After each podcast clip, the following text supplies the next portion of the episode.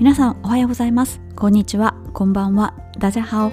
上田玲です。ランナーのためのインスタグラム連動型ポッドキャストランニングチャンネル第189回になります。この189回は前回の188回に続きまして、お便りスペシャルその2をお送りします。〇〇歳で始めましたのコメント募集の時にいただいたお便りを2回に分けてお届けしてまいります。今回はその後編です。最初一つにしてもいいかなと思ってたんですけど、一つだと1時間20分ぐらいあるんですね。なんか今回すごい収録疲れたなと思ったら、一人で1時間20分ほぼぶっ続けで喋っておりまして、あ、こんなに長かったのかっていう風に後からびっくりいたしました。本当に皆さんいつもたくさんコメント、そしてお便りいただきありがとうございます。できるだけたくさんの方のコメントご紹介したい、お便りご紹介したいということで、ちょっとイレギュラーな放送になってしまいましたが、どうぞ189回もお楽しみください。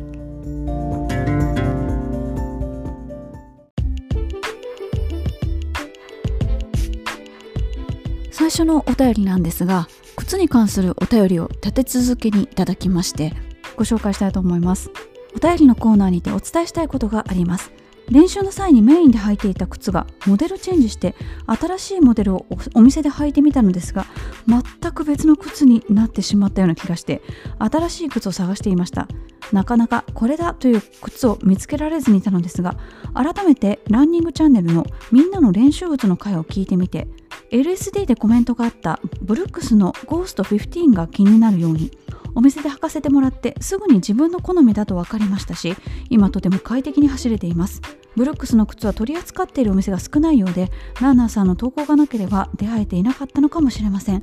投稿していただいたランナーさん、そしてランナーをつないでくださるレイさんに感謝です。ありがとうございましたといただきました。続いてもご紹介しますね。別の方からです。先日の筑波マラソン、ブルックスのゴーストというシューズで走りました。実はこのシューズ、水戸黄門万有マラソンでレイさんたち水戸ウェメンの皆さんが履いているのを見たのがきっかけでした。外反母趾ランナーの私は、ブルックスのゴーストのスーパーワイドが外反母趾ランナーには履きやすいと口コミで見て気になっていましたが、そのまま頭の隅に追いやっていました。レイさんたちがゴーストを履いてかっこよく走る姿を見て、ゴースト購入を決意。しかも同じ水戸ウェメンでブルックス販売員の平田日和さんにフィッティングまでしていただき、初めて外反母趾の激痛が最後まで出ることなく走り切ることができました。水戸ウェメンとの出会いがなければゴーストを履くことなく、今も激痛の中走り続けていたかもしれません。きっかけをくれたレイさんたち、水戸ウェメンの皆さん、フィッティングとレースに向けてアドバイスをくれた平田日和さん、足を守ってくれた新しい相棒に本当に感謝ですといただきました。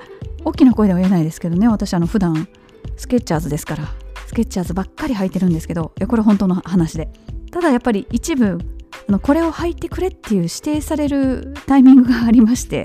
別のメーカーの靴をですね、その一つが水戸黄門万有マラソンだったと、ブルックスさんから提供いただいたので全員にというので、私も履かせていただきましたが、確かに履きやすい靴でした。私は真っ白だったんですけど、最近ありがちなものすごく前傾になるようなそういうものではなくって、ジョグとか LSD に本当にちょうどいいシューズだと思います。ただ一点ちょっと気になったのは、ソールの減りがちょっと早いかなと思いまして、正確に何キロ走ったとか計測していないので、ちょっと正確なことは言えないんですけれども、なんとなくそういう気がしました。で、ひよりちゃんの名前が出たので、ひよりちゃんにもですね、私のポッドキャストの番組のリスナーさんで、こういうお便りいただいたよということで、お名前とかはもちろん出してないんですけれども、報告をしておきました。そしたら心当たりあるっていう風に彼女から返ってきましたので、きっと接客したことを覚えてるんだと思います。私は縛りはある程度いろいろなところでありますけれども、皆さんはどんなところからどんな靴ですとかギア選んでもいい環境にありますから、でもありすぎてね、どれを選べばいいかわからないっていう部分もあるかと思いますし、そんな時にですね、同じ市民ランナーの皆さんがどういうものをチョイスしてらっしゃるのかっていうのをぜひぜひ参考にしていただきたいと思います。続いて神戸マラソン関連のお便りもいただいておりますので、ご紹介していきたいと思います。ずっと憧れていた神戸マラソンに出場できたことが今年最高の思い出になりました。まだまだ行ったことがないスポットもたくさんあるので、いつか神戸プロキングイベントがあればぜひ参加したいです。マラソン前日に生田神社をお参りした時、境内の奥にある生田の森でとある石碑を見て初めて知りましたが、神戸がかまぼこ発祥の地だったんですね。早速阪急百貨店でお土産に買って帰りましたということで、生田神社にそんな日があるんですね。金鉄デリカフーズが神戸の会社、あと他にもかまぼこの会社いくつか有名どころあったと思うので、そういうところからも来てるんですかね。あと年末12月だったと思うんですけど、ちょっと話題になりました。秋田 VS 愛媛、弱点論争ですね。あれがありましたけれども、愛媛も大変練り物が美味しいです。結構高いんですけど美味しいです。もし練り物好きな方はですね、愛媛のアンテナショップとか行ってみてください。私は揚げが一緒に入ってる揚げ巻きっていうのがすごい好きで、ロールケーキみたいになってるんですよ。かまぼこなんですけど、それがこう油揚げの油っ気とその魚のすり身のうまさが相まってですね、大変美味しいです。けど1本800円ぐらいするの結構高いです。さて続いてのお便りです。上田さん、神戸マラソンのプロギングお疲れ様でした。当日はライブランの方々と一緒に35キロ近くでエイド参加させていただきました。エイドではコーラはいつも大人気で、コーラありますというと人が集まってきます。特に1人が立ち寄るとその後立て続けにランナーが集まります。次に人気だったのはみかんでした。終盤は塩分系のお菓子も人気でした。セブンイレブンのわらびシリーズも配ったのですが、知らない人も多く、これ何という人、知ってる人はこんなのもらっていいのという感じでした。黒糖とレモンでは中盤までは黒糖、終盤はレモンが人気でしたね。あと気がついたのは、同じレースの間でも日が差して暑い時間帯と風が出て涼しい時間帯があり、それに応じてランナーの求めるものも変わっていたようでした。応援することで自分が走る時とは違い、レースを最初から最後まで見届けることができ、いろいろ新たな発見に出会いました。皆さんありがとうございましたということで、ライブランのリスナーさんとこのランニングチャンネルのリスナーさんで合同でエイドが設置されまして、施設エイドなんですけれども、このランナーの方がされる施設エイドというのはですね、やっぱりランナーの気持ちが分かってらっしゃるので、辛いところとか、あとこんなのあったらいいなみたいなものが置いてあるっていうのがランナーさんの設置する施設エイドの特徴かなというふうに思っておりまして、なのでこの方々きっとランナーなんだろうなみたいなのが察しがつくところが結構多いです。でも本当におっしゃってるように、ボランティアとか施設エイドとかしてみると、最初から最後までランナー見届けることができるので、時間帯とか天気とか、速さに応じてですね、全然ランナーが求めるもの、ニーズが変わってくるっていうのは本当に手に取るようにわかるかと思います。お疲れ様でした。続いてのお便りです。初めて神戸マラソンを走りました。残念ながらレイさんにはお会いできず、スタート地点の三宮の街中を封鎖してランナーが集まっている雰囲気や沿道がボランティアの応援、大変素晴らしかったです。ただ長いスライド区間のコースが幅が狭くて、コース中盤でも渋滞がひどくて思うように走れず、給水所では接触当たり前の状況に参りました。コース幅とランナーの数が合っていないと思いました。前のお便りコーナーでも神戸マラソンのコース幅や渋滞のことが触れられていましたが、それさえ改善されたら最高の大会なんだけどなと私も感じましたというふうにいただきました。他にも同様のお便りいただいております。ただこれはコース変更に関するものです。神戸マラソンがコース変更と神戸新聞に出ていました。難所とされている浜手バイパスが外れるのでタイムは向上する可能性はあります。神戸大橋は普段走ることができない自動車専用道路だけにしんどいけど魅力があったと思っています。西の折り返しが大倉海岸にずれる見込みであり、高低差は減るものの東西に行くだけの単純なコースとなり、魅力が少し減るのではないかと危惧しています。またコースの狭さも改善されなければ淘汰されて一気に不人気大会となってしまわないかと心配します。レイさんの地元大会でもあるため率直な意見が聞きたいですというふうにいただきました。やはり神戸マラソンはね、本当に幅が狭いのがね難点でして、改善されるとしたらもしかしたら今改装中の垂水のアウトレットのところですね、あそこ建て替えてるのでもしかしたら道が広くなるかもしれないですけど、他の部分はねあんまり期待できないですよね。本当たるみすぎてから折り返しに向かうまでの国道2号線のところも随分やっぱり狭いので、須磨から塩屋間に比べたらやっぱりだいぶ狭い感じがするので、ただそこを外すっていうのはちょっと現実的には考えられないですし、あとおっしゃってたようにその神戸大橋のところですね、確かにあそこの坂は尋常じゃないですし、上がってからすっごいしんどいんですけど、神戸大橋から見えるそのザ・神戸的な景色ですね、ポートタワーが見れて、海洋博物館、今は川崎の博物館ですかね、が見れて、本当に絵はがきに出てくるような景色が見れるんですね、橋の上なので。そこで結構写真撮られる方も多くって、逆に言うと神戸マラソンってそこを除くとあんまり神戸っぽいところは走らないんですね。そのなんていうんですか、異国情緒的なプラス港町的な、だからどこかでその神戸らしさっていうのをうまく出せればいいとは思うんですが、私の地元の方だいぶ西の方なので、神戸っぽいかって言われたらね、そうでもないんですよね。神戸マラソンも本当に毎年ランナーに対してきちんとアンケートを取って、それをきちんと大学生とか大学院生が集計をして研究の対象にしているので、きっと多くのランナーの方の希望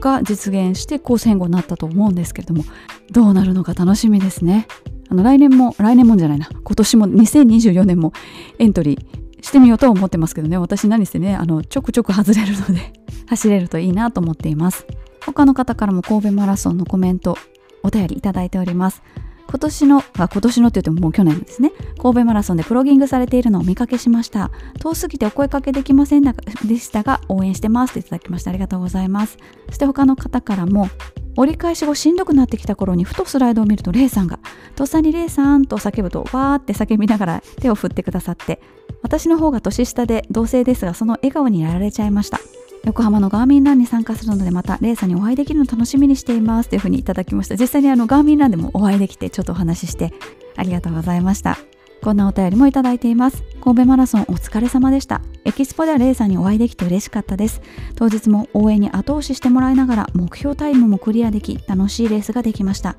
しかしその一方で残念な光景も随分と目にしました。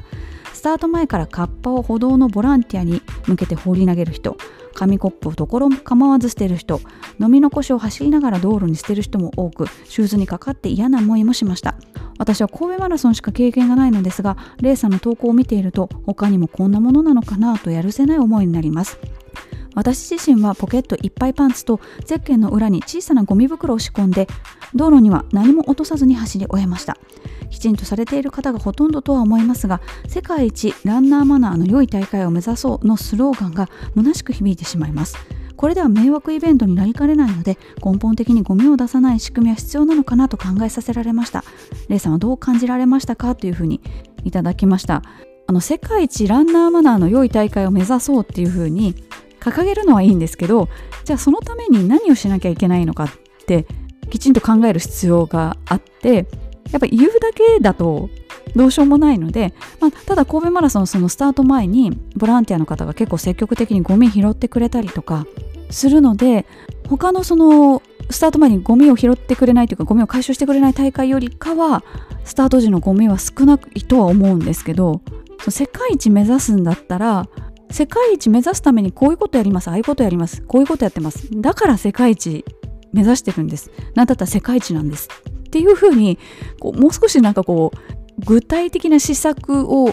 出した方がいいんじゃないかなというふうには思います。じゃなかったら別に世界一って言う必要ないと思うんですよね。だって世界一目指そうと思ったら運営側もそうだしランナー側もそうですし、やっぱ全員が一丸となって取り組まなきゃいけないので、お互い協力 しながらできる何かっていうのをやっぱり作らなきゃいけないんだろうなと思います。でも今回の神戸マラソンですごいなって思ったのは、これ前の放送でも言ったかもしれない、ちょっと記憶が定かじゃないんですけど、すっごい大きいゴミ箱というかゴミエリアみたいなのを会議机で作ってらっしゃって、会議机とビニールシート、会議机で大きななんていうんですかね、どれぐらいかな、会議机縦2台分横3台分みたいな区画を作って、でその中にビニールシートを敷いて、そこにコップが投げ捨てれるようになってるっていうのをいくつか見まして、初詣のめちゃくちゃ大きい神社のお賽銭箱みたいな、こうどこに流れてもいいよみたいなお賽銭箱のちょっとちっちゃいバージョンみたいな感じで、で会議机とビニールシートだったら大体その自治会の会館にあるもので済ませられるので、これはすごいいいアイデアだなと思って、途中立ち止まって写真撮らせてくださいって言って地元のおじちゃんに了承を得て写真撮らせてもらったんですけど、もうこれ考えた人天才って言っといてくださいって言ってその場離れたんですが、ある程度そこにこう紙コップが溜まったらこうビニールシートを取り替えればいいので、もしかしたら二重とかになってたら上のビニールシートを取り替えれば下にまた新しいビニールシートがあって、そこにまた捨てれるみたいな風になってるかもしれないですし、なんかそういうアイデアは素晴らしいなという風に思いました。さて続いては今年2024年の話で、武左衛門マラソンにエントリーいただいたという方が何人かいらっしゃいました。ありがとうございます。武左衛門マラソンエントリーしました、お会いできるの楽しみにしていますという方ですとか、あとちょっと申し訳ないなと思ったんですけど、お便りご紹介しますね。武左衛門マラソンの申し込みが完了しました。広島在住の僕からしたら愛媛県だからそんなに遠くないだろうと思って、申し込む前に一応確認のためナビで検索してみたんですが、意外と離れたところにあるんですね。ナビでは3時間30分、即座に頭の中で大丈夫4時間以内は許容範囲という言葉が連呼されて、申し込み完了の手続きが完了されました。今までいろんなイベントありましたがなかなか参加できなかったので、今回のレイさんに会える武左衛門マラソンめちゃくちゃ楽しみです。今回は走ることよりレイさんに会えることが一番の目的になります。早く4月にならないかなということで、いや走り楽しんでください。何があるっていうわけではないんです。本当にすんごい山奥なんですよ。でしかも愛媛県といえども隣は高知県でして、とんでもない山奥なんですね。でそんな山奥の田舎の道をこうぐいぐい登っていくマラソン大会なんですけど、行って帰ってくるマラソン大会なんですけど、大会後の抽選会がすごいので、抽選会までちゃんと残っておいてください。抽選会ほぼ全員当たるんじゃないかっていうぐらい当たりますし、もう景品の数がすごい。その2、3人当たるとか10人当たるとかいうレベルじゃないので、とんでもなくたくさん景品当たりますので、ぜひぜひ最後まで残っていていただきたいのと、ちょっと今年あるかどうかまだ確認してないんですけど、炊き込みご飯とあと汁物が出るので、それもぜひ堪能していただきたい。親戚のおばちゃんが作っております。おばちゃんって言ってももうだいぶ年齢いかれてる方ですけど、もうセミプロみたいな感じで道の駅におまんじゅうとかそういう炊き込みご飯とかを出されてる方なんですね。なので衛生管理とかもちゃんとしてますし、ちゃんと別に作業場があるぐらいですね。すごいおばちゃんなんで食べ物出るか今年出るかわからないですけど、まだ確認してみますけれども、楽しみにしておいてください。ただ本当に山奥です。今は高速道路ができたのでそれでもだいぶ近くなったんですけど、昔は本当に大変で、子供にとったら長距離移動ってめちゃくちゃつまんないじゃないですか。で今みたいにこうゲーム機とかもないですし、で電車で行く時はディーゼル車なので家に車がないので、やっぱりああいうこうオイルの匂いっていうのがやっぱり苦手で、飛行機で帰ったらで、松山空港からだいぶ距離ある100キロぐらいあるので、おじいちゃんの運転がまた下手で、おじいちゃんが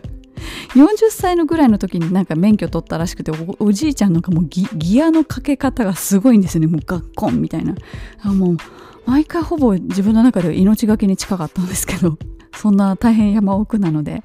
ゆっくり来てください。で丸々一日楽しむ感じで過ごしていただければなというふうに思います。まだまだ皆さんからお便りいただいております。ご紹介していきます。レイさんこんにちは。ランニングを始めて2年目です。数ヶ月前からこの番組を知り、通勤の行き帰りに聞いて綺麗な声に癒されながらランニングに関することやその他の豆知識などを楽しみながら聞いております。この番組を聞き始めてから疲労回復のためしっかり湯船に浸かるようになったり、マッサージやストレッチをやるようになったり、トレランを始めたり、どんどん生活の中にランニングの要素が入ってきております。お便りをいただいた翌日、川口マラソンに出ます。ハーフマラソン頑張ります。これからも配信楽しみにしておりますということで、ありがとうございます。体調管理は究極は自分でしかできないですからね。なんかランニングをしてるとそれが習慣になると、なんか今日はいつもと違うなとか、気分的には全然乗らないけれどもやっぱり走ってみたら気持ちが良かったとか、いろいろ自分の心と体の変化に気づきやすくなるので、そういう面もあって結果心身ともに健康になるんじゃないかなというふうに感じてる部分も私自身ありますので、ぜひぜひご活用ください。さて続いてはですね、こちらのお便りの回はですね、○○歳で始めましたの時のお便りなので、ちょっとだいぶ前のものになってしまって、放送でご紹介しているのがだいぶ後になってしまったので申し訳ないんですけれども、北海道の方からいただきました。北海道はもう雪が降り始め、思うように走れない時期に突入してしまいました。それでも走れないとムズムズ、時にはストレスも溜まってしまうので、これをなんとか解消できないかと。本州ではマラソンシーズン真っ最中ですが、12月17日に沖縄で行われる沖縄100系ウルトラマラソンに出場してきます。距離走と心の中で唱えていますが、もはやゴールできるか、足の心配もありますし、温度差にやられそうな気もしています。北海道はすでに氷点下な世界で、長袖長ズボンが当たり前なので、20度ぐらいの気温の時、自分がどんな格好をしていたのか、どんな服装がベストなのか、判断力が鈍ってきています。まあゴニョゴニョ言っても仕方ないので楽しむだけですね、ということで、沖縄100系に参加された方、しかも北海道から、その気温差多分20度以上ありますよね。その海外のマラソンとか、自分が住んでらっしゃるところと遠く離れてるマラソン大会の場合、確かにどういうものを着ていったらいいかわからないっていう場合は、それこそインスタの投稿で検索というので、ハッシュタグで例えば沖縄100系とか検索をしていただくと、大体去年の皆さんどういう格好で走ってらっしゃったのかって投稿で見ることができるので、それと大会のそのオフィシャルのホームページに出てる気温のデータを見て、あとは天気予報ですね、どれぐらいの格好でいけばいいのかっていうのをその辺から推測するっていうのはおすすめだと思います。続いては、自分に合ってる走り方見つけました、というお便りです。秋に西宮向川ハーフマラソンで2時間切りを達成したパティシエランナーです。目標を達成できたことはとても嬉しかったのですが、このレースを終えて、やはり自分はタイムにこだわるよりも、沿道からの応援や景色、雰囲気などを楽しみながらゆっくり走るファンランの方が向いていると改めて実感。この実感が今後のシューズ選びやランニングに結びつくと思います。人それぞれいろんなランの楽しみ方があって良いし、楽しくないと継続できないかと思いますので、明確に自分が好きなランスタイルが分かってよかったです、といただきました。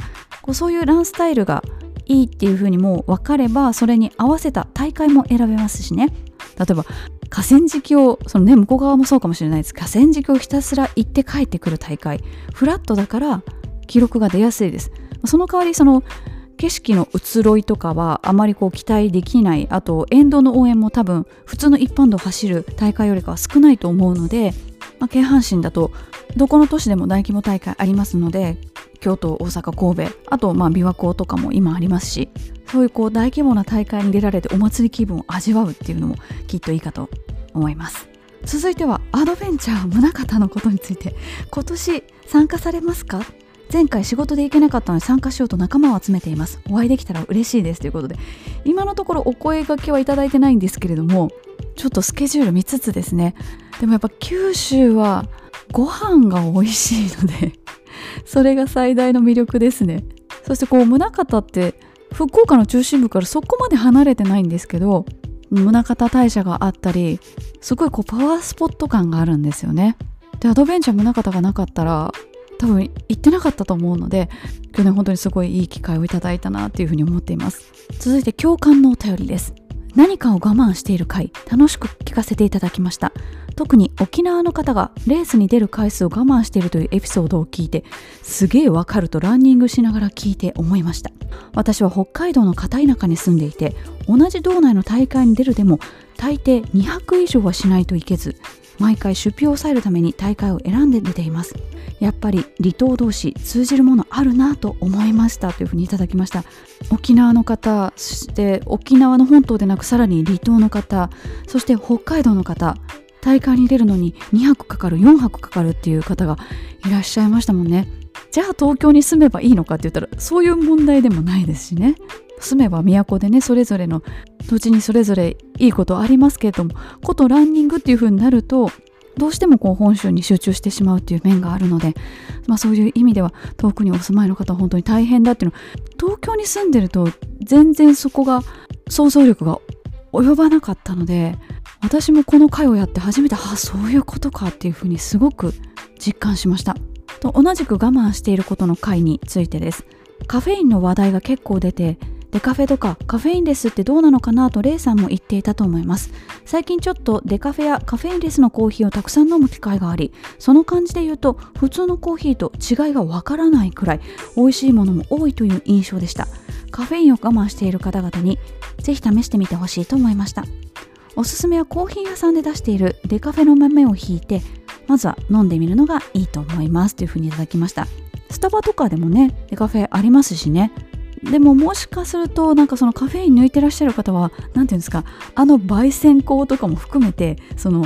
コーヒーというその嗜好品そのものに対する欲を断つみたいな、カフェインを断ちたいのはもちろんのこと、その何ていうんですか、もっと大きなところっていうか、もうコーヒー自体を嗜好品自体をやめることによってこう何か違う力を得たいみたいな、そういう部分もあるのかもしれないなっていうふうに思ったりもしました。でもどうしてもそのコーヒーっぽいもの飲みたいって方は本当にぜひぜひデカフェのコーヒー飲んでみてください。同じく我慢している回のことについてお便りいただきました。我慢していることで書き忘れたのですが、私は2つです。1つ目は靴を買うこと。部屋には15足もあるので大きな声では言えませんが、レース用にもトラック用やロード用、普段の練習用、ジョグ用と様々あるので捨てられません。いつの日か嫁が切れたら断捨離するのかな。2つ目はレース前のカフェインレスです。コーヒー好きの私には酷ですが、レースで記録を出したいため、レース中のトイレを我慢するため我慢します。なのでレース後のコーヒーは別格ですというふうにいただきました。シューズが15足ってなかなかすごいですね。多分靴箱に入りきらないですよね。ご自身のお部屋とかに置いてらっしゃるんでしょうか。でも女性もね、普通のパンプスとかね、本当に集め出したらキリがないので、これで初めてね女性のこう気持ちが分かってもらえるというか、靴をいっぱい集めたりカバンをいっぱい集めたりするのって分からなくもないなっていうふうに思っていただいて、こうね相互理解が深まるといいなというふうに思っています。さて続いてのお便りです。お忙しい中毎週の更新ありがとうございます。レイさんの考えや皆さんの考えを聞けて、気合からアイテムの参考まで、水戸黄門万有マラソンもレイさんの話を聞かなければエントリーしてなかったかもしれません。来年も出る大会に決まりました。その時はガーミン死にませんように、一回初期化しとけという警告だったのかもしれないなと思っております。これからもよろしくお願いしますということでありがとうございます。水戸黄門万有マラソンね、本当になんかすごい考えられてる大会なんですよね。でもちろんなんか自治体の方とか定期的な人事異動があって実行委員会の方も変わられたりしてるんですけれども、それでもきちんとやっぱり引き継ぎされてるんでしょうね。ずっとそのサービスレベルがこう維持されてるっていうのは素晴らしいなというふうに思います。続いてお酒の質問です。お酒を飲む投稿が多くありますが、好きなお酒は何ですか？自分はビール、焼酎が好きですということで、お酒何でも好きです。いろんなお酒を飲むのが好きです。なのでこう一晩のうちに外に飲みに行ったら焼酎も飲みたいし、日本酒も飲みたいし、サワーも飲みたいし、カクテルも飲みたいし、飲めるだけ飲みたいタイプです。でも本当に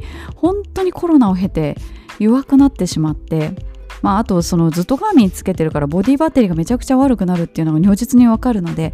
そこでこう自分の中でブレーキかけてるのかもしれないですけど、でも今本当飲まなきゃいけないとかいう風潮が全くもってなくなったので、そのタバコを吸われる方がその飲んでる時にずっとタバコを吸ってるっていうのを、その惰性でやってるっていうのを、私はそれのお酒バージョンに近かったんですけど、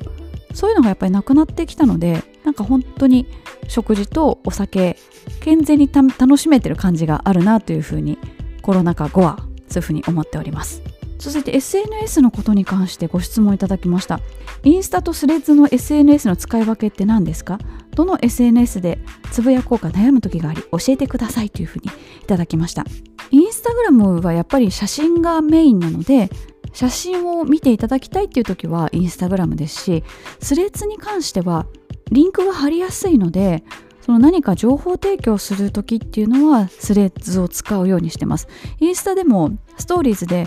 リンク貼れるんですけど、ちょっと貼るのがめんどくさいので、あとサムネイルが出てこない、インスタのストーリーズの場合はリンクを貼った時に、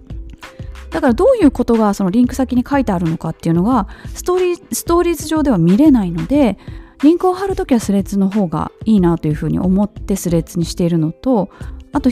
こう人にこう何かを説明しなきゃいけないような時もスレッズ、その文章メインの時はスレッズを使っています。けどスレッズはやっぱりまだできたばっかりで、ちょっとなんかこうアルゴリズムがちゃんとしていないっていうか、多分そのメタ側も模索中なんでしょうね。私スレッズができて本当に初日とか2日目とかに始めたんですけど、最初はね本当になんか肌色多め、女性の投稿ばっかり出てくるんですよね。こっち女性なのに。でそんなんいらんと思ってミュートにしまくって、でそのうちそのおすすめと自分がフォローしてる先っていうのがちゃんと分かれるようになって、で最近おすすめに出てくるのがやたらめったら炎上してる人たちなんですよね。だから炎上させたくて炎上したわけじゃなくって、まあ炎上ってそういうものなのかもしれない、何かの発信をした本人の意図に反して炎上してしまってる、そういうつぶやきが出てきたりして、そういうのってもうその見てるこっちもその心が痛むというか、あんまり最近おすすめ見ないようにしてます。あとなんかそのフォロワーが増えたとか減ったとか、そういうなんかこうなんかソーシャルメディアに生きてる人たち、なんかそういう人たちの投稿もすっごく多く出てきちゃって、なんかアルゴリズムが安定してない感はすごいあります。参考になるかわからないですけれども、私はそんな風に使い分けております。続いてはですね、昨年末ガーミンのイベント結構立て続けにやったので、そこに参加するよという方からもお便りいただいておりました。大阪門真のガーミンショップで初めてお会いしたものです。横浜で開催されるガーミンランに参加しますので、またお会いできることを楽しみにしていますということで、ご参加いただいた方本当にありがとうございました。首都圏だけでなくですね、関西の方から来られる方とかもいらっしゃって、旅行でご家族でわざわざご足労いただきありがとうございました。でもその後ガーミンランの T シャツ着てらっしゃる方とか SNS でちょくちょく拝見していて、やっぱあれかっこいいよなって思いますよね。T シャツもらえて3000円でいいんだったら本当に来年もやってほしいなって思ってますし、ガーミンさんもやる気十分でおりますので、また楽しみにしておいてください。また銀座店のイベントにご参加いただいた方、ガーミン銀座店のイベントご一緒できてよかったです。印象的だった言葉はアスリートの防災プロギングのイベントで、用事で帰ってしまわれたこと、写真を撮れなかったことを覚えてくださり感動しました。銀座で念願かなってよかったです。またお会いしましょうということで、アスリートの時は本当にすいませんでした。自分がちょっと予定を詰め込みすぎていて、途中で帰らなきゃいけなくなっちゃったっていうのがありまして、でガーミンストアのイベントもまた他のところでやりたいっていうふうにガーミンさんおっしゃっていて、ただガーミンストアのイベントは本当に初心者のため、ガーミンこれから買いたいけどどうしようみたいな方のための超基本的な機能説明だったり体感イベントなので、もうすでにすごい使いこなしてらっしゃる方とかはちょっともうそんなの知ってるよっていう方が多いかと思うので、その辺はですね、また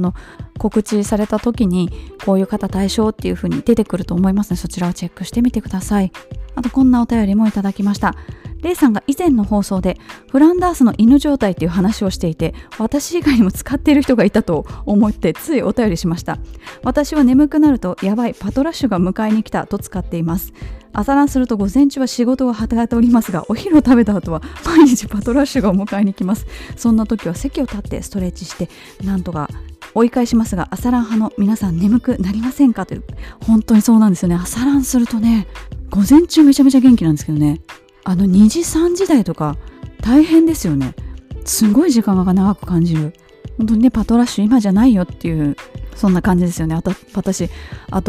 沖縄百景の時もすごい最後眠くなってしまって、でカフェインの粒とか持っていく予定だったのにそれ忘れちゃったんですよね。でレッドブルとか飲んだんですけど、それでも結構眠くって、なんかすごいマニアックな話なんですけど、お笑いの天竺ネズミさんのなんかやられるキャラの中で、なんかナスビのかぶり物をかぶってサングラスかぶって眠たいっていうなんかちょっと全然意味のわからないキャラがいるんですけど、なんかもうナスビがずっと自分の周りにいるというか、自分がもうナスのかぶり物かぶってんじゃないかっていうぐらい、ずっとその眠たいっていうのがまとわりついてました。さあ続いてのお便り、こんなご提案いただきました。ランちゃんをポイント練習の時は聞くのをやめているという話がありました。そんな方にはこんなのいかがでしょう。レイさんには申し訳ないのですが 1.5 倍等にテンポを上げて聞いたりしています。ゆっくり丁寧に話してらっしゃるので早送りでも十分楽しめます。苦しい練習でも力をもらえます。姉さんごめんなさいということで全然大丈夫ですよ。私自分の放送の最後の聞き直し3倍速で聞いてます。3倍速で聞いても間違ったとかそういうところは見つけられるので、だから放送の時は本当にゆっくり喋ってるんだなっていうのを改めて実感します。続いてはこんな大会走りましたというお便りです。国宝松江城マラソンを走ってきました。25キロまでは自己ベスト更新ペースでしたが、その後は歩いたり走ったりで目標のサブ4に全く届かず、長く走れる体力が欲しいです。故郷の大会途中、90歳の父親が沿道に応援に来てくれて元気が出ました。父も喜んでくれてよかったです。また来年も走りたいですねといただきました。またお疲れ様でした。そしてお父さんもね、90歳でいらっしゃるのに沿道までいらっしゃって、けどこうものすごく高齢になるともはや90歳代でも走ってらっしゃる方まれにいらっしゃいますけど、ほとんどの方走ることできなくなったからこそ、自分の近しい間柄の人が自分ができないことをやってくれてるとすごい嬉しく思われる、そんな傾向にあるなっていうふうに思います。私も祖父母がやっぱりすごい応援してくれてましたので、わしらもう走れんからなみたいなことを言っていつも応援してくれてたことを思い出しました。こんなお便りもいただいております。登山をするための体力づくりとして始めたランニング。マラソンなんて大嫌いな私が2年かけて30分走り続けられるようになりました。走れてる私に少しだけ酔いしれています。もっと軽やかに走れるようになりたいなということで。でも登山されてるのであれば結構長い間動き続けられる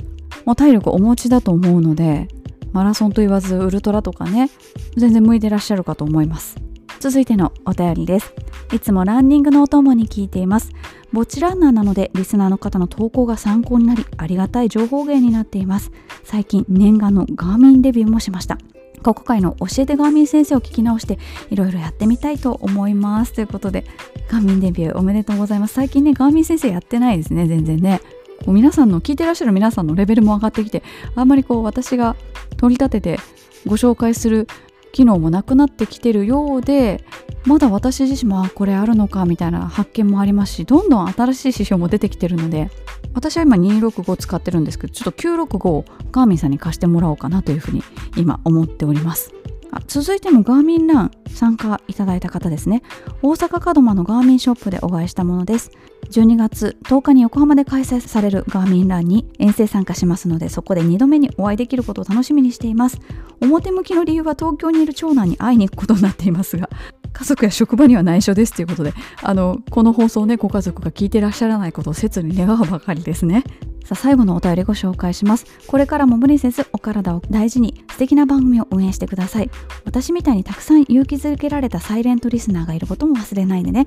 マラソンを続けていたらいつかお会いできると信じて応援していますといただきました。ありがとうございます。一応データ上はですね、どれぐらいの方が聞いてらっしゃるのかっていうのは私の手元では分かるようになっています。ですので聞いてらっしゃる方の数と、コメントの数、もちろんどちらも把握しているので、もちろんその割合も把握してます。毎回のようにコメントをいただいている方、時々コメントをいただける方、そしてコメントまだしたことないよっていう方、たくさんいろんな種類の方いらっしゃるかと思うんですけれども、この番組を聞いてくださっていること自体がですね、私自身のモチベーションにつながっていますし、ランニングチームに所属してらっしゃる方も、普段一人で走ってらっしゃる方も、いろんな方に聞いていただいてるっていうのが、やっぱり皆さん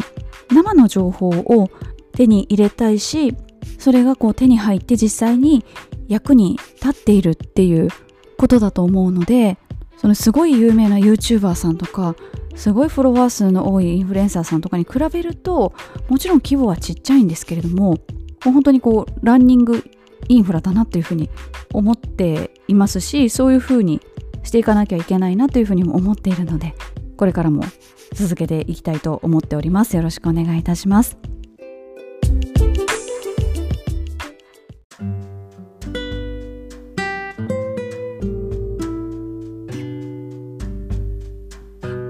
そろそろお別れの時間が近づいてまいりました。お便りの回2回にわたってお届けしてきたんですが、まだございます。次回はニューイヤー駅伝、箱根駅伝の楽しみ方の回の時にいただいたお便りが